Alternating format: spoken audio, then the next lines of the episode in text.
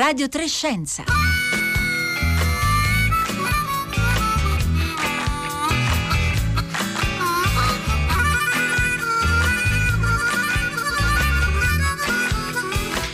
undici e trenta minuti e sei secondi in questo momento. Oggi qui a Radio tre Scienza, da dove vi saluta tutta la squadra al lavoro, Paolo Conte, Francesca Beninconti in redazione e, e Marco Motta alla cura di questo programma, nonché io, Luca Tancredi Barone, al microfono. Oggi, dicevamo, prendiamo la macchina del tempo e dopo aver parlato molto in questi giorni degli esseri umani attuali, delle sfide che ci aspettano, dei problemi che dobbiamo ancora a risolvere, oggi, oggi vogliamo tornare a esplorare qui a Radio tre Scienza, eh, ci piace molto farlo, i vari e diversi tipi di umanità che ci hanno eh, preceduto su questo, su questo pianeta. Ormai eh, lo sappiamo, il genere Homo ha contato con diversi membri, per semplicità le abbiamo sempre chiamate specie, anche se forse non è del tutto corretto, forse questo lo eh, vediamo eh, proprio oggi durante la trasmissione, ma la sostanza è che Homo sapiens, cioè noi, le donne, gli uomini che anatomicamente eh, ci assomigliano, quelli che popoliamo, diciamo, il pianeta oggi, eh, gli Homo sapiens, dicevamo, sono convissuti per molte migliaia di anni con, con altre specie di ominidi, e quella a cui siamo forse più affezionati è quella dei Neanderthal, quelli che, eh, come diceva il famoso antropologo Ian Tattersall, forse se li incontrassimo sull'autobus non sapremmo distinguere eh, eh, che sono diversi da noi. Eh, ecco, in questi giorni sono uscite alcune notizie che arricchiscono la già consistente eh, collezione di novità sui nostri non troppo lontani parenti, e per questo, per questo abbiamo deciso di tornare a parlarve, a parlarne, per tutte le curiosità antropologiche Antropologiche eh, che avete. Tre tre cinque cinque sei tre quattro due nove sei come sempre, oppure Facebook o Twitter, dove eh, potete tro- trovarci facilmente.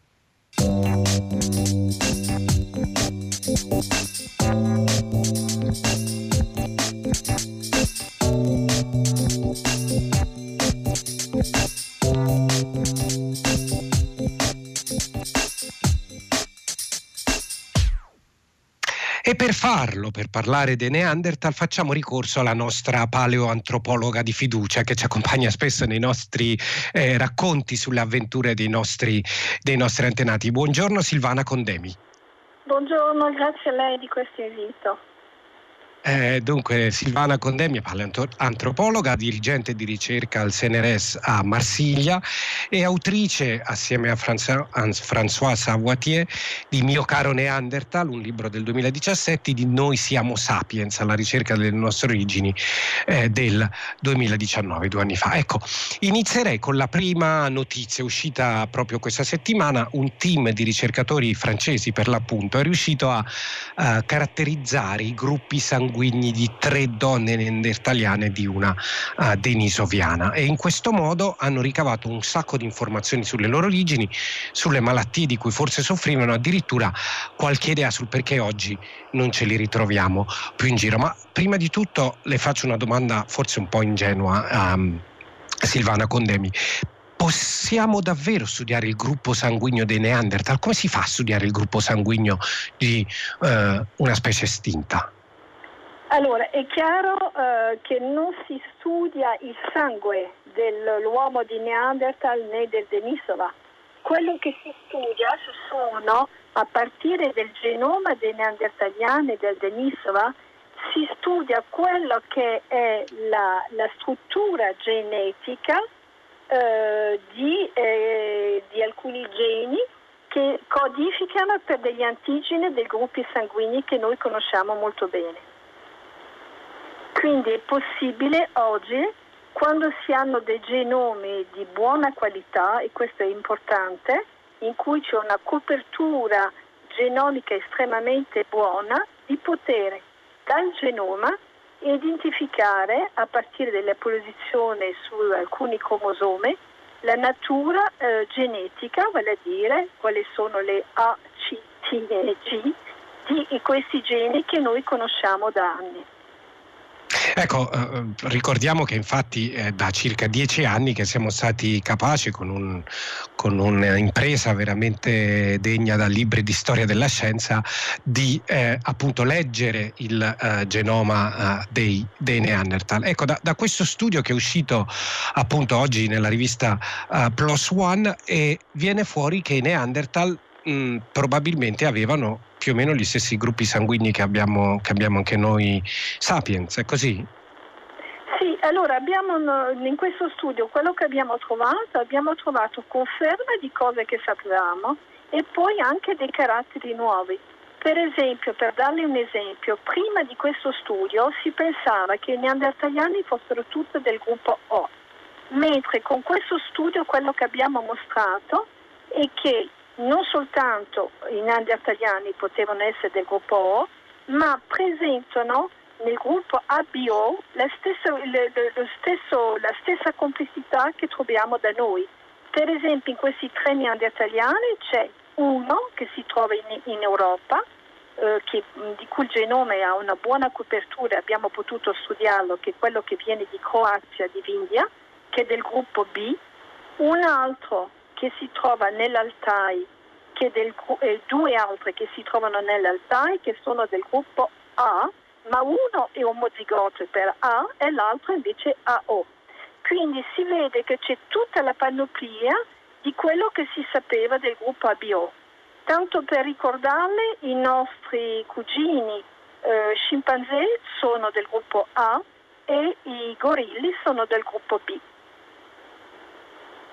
Quindi, diciamo, la complessità del, del gruppo sanguigno, degli antigeni, diciamo, per essere precisi, che sono stati ritrovati eh, sul genoma dei, dei Neanderthal è eh, del tutto paragonabile alla nostra, però c'è anche un aspetto particolare, no? Perché eh, eh, hanno osservato che c'è un allele eh, R H che non c'è negli esseri umani moderni, eccetto in un gruppo molto specifico. Ci spieghi un po' meglio? Allora, per il gruppo A B O si può dire che quindi i neandertaliani erano come noi, e quindi c'è la, la possibilità, e una forte possibilità, che questo sistema A B O fosse identico già negli antenati dei, dei Sapiens e dei neandertaliani, prima che gli antenati uscissero dall'Africa. Ma per quanto riguarda il sistema eh, che una volta si chiamava Rhesus, che tutti conoscono bene, perché quando abbiamo le carte sanguigne vediamo che siamo A R H positivo o A, R H negativo, no? negativo. I tre neandertaliani esaminati sono tutti e tre positivi, ma hanno una positività strana e sono positivi che noi chiamiamo incompleti. Vale dire che nonostante siano positivi c'è una piccola parte che non è sempre uguale, che noi conosciamo nella variabilità attuale, che è assente, e in questa piccola parte che è assente c'è una caratteristica che in un gruppo, eh, in un particolare antigene che chiamiamo D U C due, che, che mm-hmm. non era, con, che era, le posso dire che quando abbiamo iniziato lo studio e abbiamo trovato questa allele ci siamo detto, uh, abbiamo una caratteristica propria neandertaliana, e il nostro entusiasmo è calato quando nel dicembre del duemiladiciannove c'è stata una pubblicazione fatta su quello che era il titolo Nuovo Variante in, trovati in un aborigine australiano. Quindi a partire di lì ci siamo posti la domanda, ci siamo detto, uno, non è un nuovo variante nell'Homo sapiens, ma è qualcosa che esisteva già nei neandertaliani, e abbiamo cercato in tutta la variabilità eh, odierna di ritrovare questo variante. E abbiamo avuto la fortuna di avere l'anno scorso una pubblicazione nel quale sono stati studiati ottanta individui che vengono dalla Papuasia, Nuova Guinea, e ci siamo eh, in, questa, in questi mh, Papu, su ottanta individui ce n'è uno che ha la stessa variante. Quindi ci siamo posti la domanda, ma questo variante è arrivato in modo indipendente in queste popolazioni del sud-ovest asiatico, oppure aveva un carattere primitivo che era diviso da tutti gli uomini sapiens e che poi è scomparso in Asia, in Europa e anche in Africa, E per fare questo studio abbiamo cercato di vedere se era un'incorrezione, vale a dire qualcosa che è arrivato nella popolazione moderna tramite i neandertaliani. Abbiamo potuto, attraverso questo studio effettuare, vedere che questo è veramente un'introgressione, e una volta che si è capito che è un'introgressione che viene da Neanderthal, nel, in questi due Homo sapiens che troviamo nel sud-est asiatico, ci siamo dovuti porre la domanda: ma come mai esiste?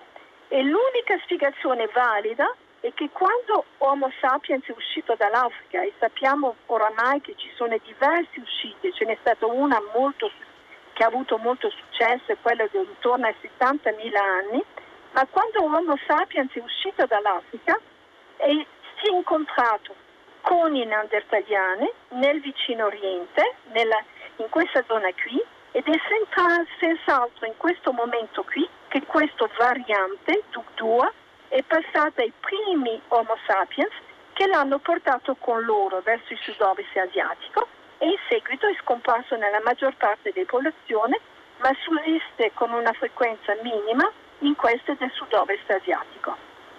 Ecco, infatti una delle conclusioni proprio di, di questa ricerca, ancora una volta, è eh, come dire, un disegno più esatto dell'incrocio fra gli individui di queste due specie. Non so se le possiamo davvero chiamare così, visto che appunto si incrociavano, ma insomma da, tra i Sapiens e i Neanderthal. E anche eh, da Facebook un ascoltatore ci chiede: da queste analisi si è riusciti a capire anche quale fosse il grado di consanguinità all'interno delle popolazioni di Neanderthal, e che ci dice, io aggiungo, in più questa ricerca rispetto appunto a questi incroci invece con la popolazione dei Sapiens? Che possiamo dire del modo in cui i Sapiens si sono diffusi nel nostro e negli altri continenti sulla base di questi nuovi dati eh, ricavati su, appunto sullo, sullo studio degli antigeni per i gruppi sanguigni?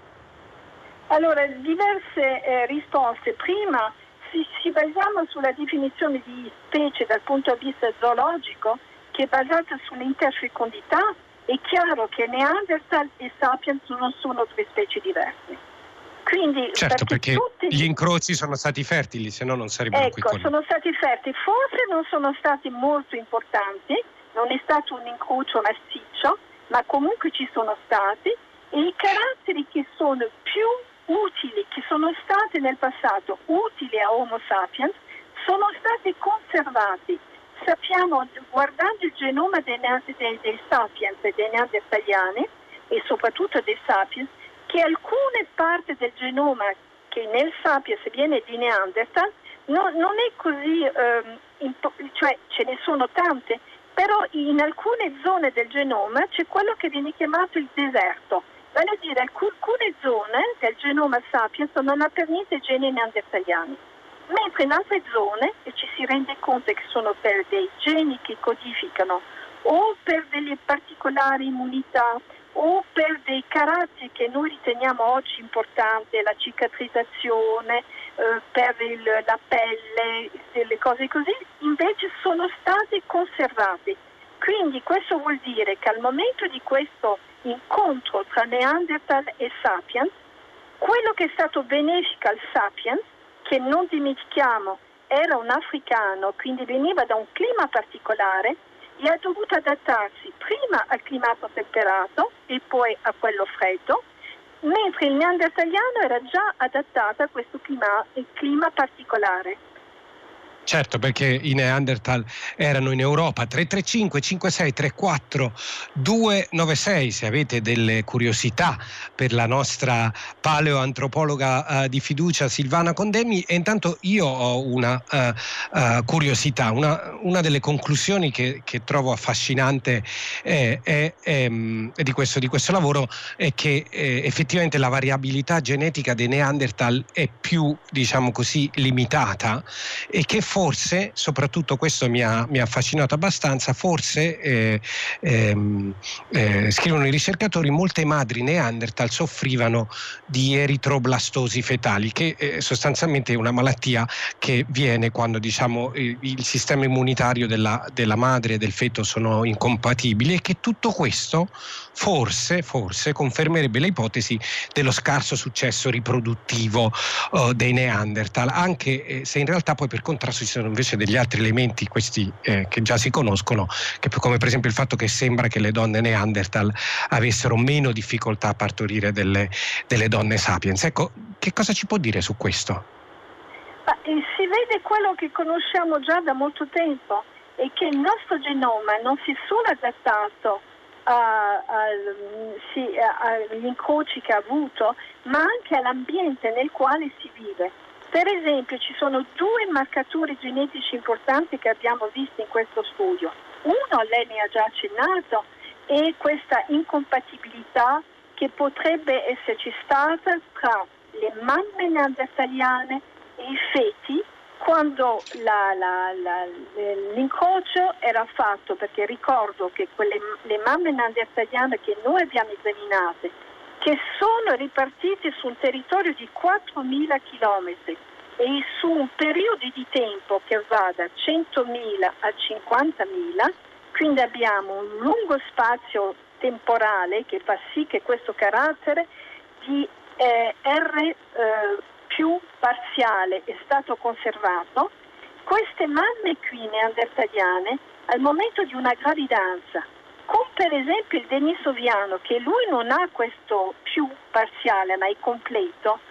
Ecco, ricordiamo stato... un momento chi sono i denisoviani, per, per se i nostri ascoltatori si sono un po' spersi in questo cespuglio, no? Che ora costituisce eh, eh, lo, la, l'evoluzione umana, no? Quindi abbiamo i, i sapiens, poi abbiamo i Neanderthal, che erano soprattutto in Europa ma anche un pochino in Asia, e poi c'erano i denisoviani che invece erano eh, più nella zona asiatica. Ho semplificato molto, ma forse più o meno è così. Ma è corretto, è esattamente corretto quello che lei ha detto. No, quello che è interessante è che al momento di un incrocio eh, con una mamma neandertaliana che ha questo più eh, incompleto, con un maschio che ha un più completo, che può essere un denisoviano, perché il nostro studio ma- mostra che questo solo denisoviano che abbiamo potuto studiare ha questo R più I completo, o un sapiens che è più completo, o forse anche dei neandertaliani che erano maschi, che erano più completi. E che cosa succede? Succede che il corpo della madre percepisce il corpo del feto come un corpo estraneo e quindi si difende facendo degli anticorpi, e fa degli anticorpi che attaccano i globuli rossi del feto e quindi provoca un'anemia che può essere leggera, importante o addirittura letale. Quindi se questo era il caso, è chiaro che la riproduzione veniva ridotta, e i neandertaliani, che già avevano una demografia non molto eh, importante come quella di Sapiens, si trovano a avere quindi dei problemi per perpetuare la specie. Questo è un aspetto. Però, come sempre nella natura, ci sono delle compensazioni, e quello che abbiamo anche mostrato e che c'è un altro carattere che è identificato in quel, attraverso questo studio, un adattamento all'esposizione di alcuni virus, che è la famiglia del norovirus, che sono responsabili di diarree, e che nelle diarree, come tutti sappiamo, nei bambini soprattutto piccoli, può avere delle conseguenze drammatiche, e quindi certo. C'è un marcatore genetico che nei neandertaliani era vantaggiosa e proteggeva contro l'attacco del norovirus. Quindi vediamo che lo studio è veramente incredibile, perché da una parte vediamo dei marcatori che non erano conosciuti, altri che confermano dei, delle cose che sappiamo, e il punto che ha messo importante in questo studio e di ricordare che i gruppi sanguigni che noi conosciamo da tanto tempo, cioè la prima scoperta risale al millenovecentouno, sono stati i primi marcatori genetici, genetici che sono stati studiati per capire la diversità delle popolazioni umane. Dagli anni novanta, da quando ci sono delle tecniche molto più sofisticate per capire il D N A, sono stati abbandonati. Ma vediamo che non bisogna abbandonarli troppo presto, perché ci danno anche dei dati che un sono sacco di informazioni in più, no? Appunto, e che sono complementari, confermano l'origine del popolamento dei neandertaliani, confermano alcuni dati sull'espansione dell'incrocio tra Neanderthal e Sapiens prima di andare nel sud-ovest asiatico, e morfono dei caratteri anche nuovi, dei, dei marcatori nuovi. Ecco, Silvana Condemi, quindi questo studio che avete, che avete pubblicato, che è uscito proprio oggi su PLOS One, che lo ricordiamo è una rivista open access, quindi tutti potete andare eh, a leggervelo. Eh, naturalmente i Neanderthal sono una, un, un tema che, che, appassiona, che appassiona molti anche dei nostri, dei nostri ascoltatori, delle nostre ascoltatrici. Per esempio Marco eh, da Pisa, un signore ottantaquattrenne, ci dice, eh, ci chiede, ma insomma i Neanderthal li hanno eliminati i Sapiens? Cioè noi sì o no? E un altro ascoltatore o ascoltatrice, qual è la prima origine eh, dei Neanderthal? Ecco, forse ci può aiutare a fare un po' il punto, a ricordare un po' qual è lo stato dell'arte delle conoscenze che si hanno oggi. Allora, quello che sappiamo è che gli antenati dei Neanderthal, dei neanderthaliani sono arrivati in Europa, che non era vuota ma aveva altri umani, all'incirca circa sessantamila anni fa, e l'antenato per anni si è pensato che era quello che noi chiamiamo Homo heidelbergensis, che è una popolazione che esisteva anche in Africa, un pochino diversa di quella che esiste in Europa. Questo è dal punto di vista degli antenati. Oggi pensiamo che questo antenato, che è uscito dall'Africa circa sessantamila anni fa, ha popolato l'Europa, si è differenziato i neandertaliani in Europa, ha popolato l'Asia e si è differenziato in denisoviano in Asia, e i uh, Homo heidelbergensis che sono rimasti in Africa, loro sono diventati degli Homo sapiens. Ecco per la, la, l'origine della popolazione neandertaliana. Allora lo sappiamo attraverso dei fossili, ma lo sappiamo anche dal punto di vista culturale. Per esempio, quando arriva questa nuova popolazione in Europa, abbiamo un marcatore, eh, diciamo, industria culturale che non si vede prima. Questa nuova popolazione porta con sé quello che è il bifacciale, il bifacciale che non troviamo prima di seicento, eh, più, più o meno a quest'epoca. E che cosa si intende con bifacciale? Ci aiuti a capire cos'è un bifacciale. È un utensile litico, eh, dunque una, un oggetto, uno strumento, una pietra, litico, sì, che è una pietra, che è scheggiata dalle due parti, quindi è per quello che viene chiamata bifacciale, bifacciale. È un oggetto completamente simmetrico, che è una specie, oggi quando eh, si chiede a un preistorico a cosa sia il bifacciale, la risposta più comune che abbiamo e che questo bifacciale fosse una specie di coltello svizzero che serviva a qualunque cosa. Vale dire, poteva servire proprio di materia prima, eh, veniva rischeggiato e venivano utilizzate le, eh, utilizzate le lame che ne vengono fuori, oppure veniva utilizzata tal quale, veniva poi modificato perché si consuma col tempo, veniva riutilizzato. Ed è un utensile estremamente importante che non si trova in Europa prima dell'uscita di questa nuova popolazione circa seicentomila eh, anni fa. Quindi questo per rispondere all'origine.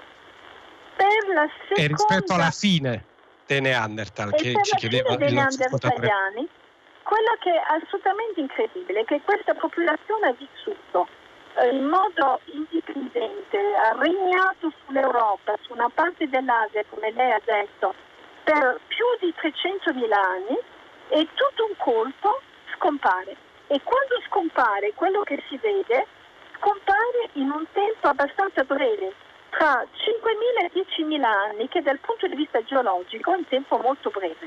Allora ci sono tantissime ipotesi, eh, ce ne sono tantissime. Si è pensato che quando Sapiens è arrivato sul territorio dei neandertaliani circa quarantacinquemila anni fa, ha portato con sé dei virus che hanno decimato la popolazione. Si è pensato che ci sono stati dei conflitti tra i neandertaliani e i Sapiens, ma nel caso di conflitto, nel caso di virus, quello che noi dovremmo vedere dal punto di vista geologico è un momento in cui ci sono i neandertaliani è un momento in cui non ci sono più, quindi dal punto di vista geologico il segnale dovrebbe essere scomparsa rapida, quello che noi non abbiamo, perché ne abbiamo dei neandertaliani che rimangono eh, per tanto tempo, le dico tra cinquemila e diecimila anni. Quindi è insieme, insieme ai sapiens. Ai sapiens. È possibile che localmente ci siano state delle malattie portate dai neandertaliani, dai sapiens che hanno decimato dei neandertaliani. È possibile che ci sono stati dei conflitti che localmente hanno decimato i neandertaliani. Però la cosa sembra molto più complessa, perché dall'altra parte vediamo anche che c'è, che c'è stato un miscuglio fra queste due popolazioni. Sappiamo che i geni dei neandertaliani sono stati utili a alcuni sapiens, quindi la, la storia sembra molto più complessa, e anche l'ipotesi di ehm, competitività per il cibo non sembra proprio da essere l'unica ipotesi possibile per questo scomparso, perché c'era molto cibo in abbondanza all'epoca. Non bisogna dimenticare che le popolazioni erano molto eh, piccole rispetto alle popolazioni umane che abbiamo oggi, quindi c'era abbondanza per tutti. Quindi è senz'altro una cosa più complessa. Io e probabilmente... Anni... multifattoriale, sì. No? Ecco, io sì, m- non vorrei perdere l'opportunità... in questi, scusi se la interrompo, ma in questi ultimi cinque no, no, minuti non vorrei perdere l'opportunità di farle un'altra domanda che forse è anche un po' relativa a questo rapporto fra Sapiens e Neanderthal, che è una, uh, un, un, diciamo, un commento su una ricerca che è uscita anche questa pochi giorni fa su Nature, Ecology and Evolution, eh, sostanzialmente il ritrovamento di quella che sembra a tutti gli effetti un'ulteriore forte prova del fatto che anche i Neanderthal avevano un ricco mondo interiore, per dirla in parole semplici, cioè aveva una forte capacità simbolica. Un osso intagliato in maniera particolare ritrovato in Germania che sembra appunto confermare quest'idea che già ci stavamo facendo. Non so se in questi realmente tre minuti che ci mancano ci può fare un po' un, un, un commento su questa, su questa cosa. Sì, è importantissima questa pubblicazione, perché la, la, la, quest'osso intagliato eh, è un osso un po' particolare, è una falange di un cervo, ma non di qualunque cervo, è un megacervo, un cervo che era proprio spettacolare, che suppongo costava molto per poterlo eh, eh, uccidere. Quindi, e, e ce n'erano questi... pochi anche, no? Prego? Ce n'erano pochi anche. Ce n'erano anche pochi, quindi secondo me c'è un valore, non soltanto perché c'è questa falange, che presenta questi simboli che sono estremamente interessanti, sono delle, delle specie che formano delle linee, che formano dei cinque chevron, ma mostra anche un animale particolare, quindi dietro c'è una, una, un'attività simbolica che per anni si è attribuita soltanto al sapiens e non a Neanderthal.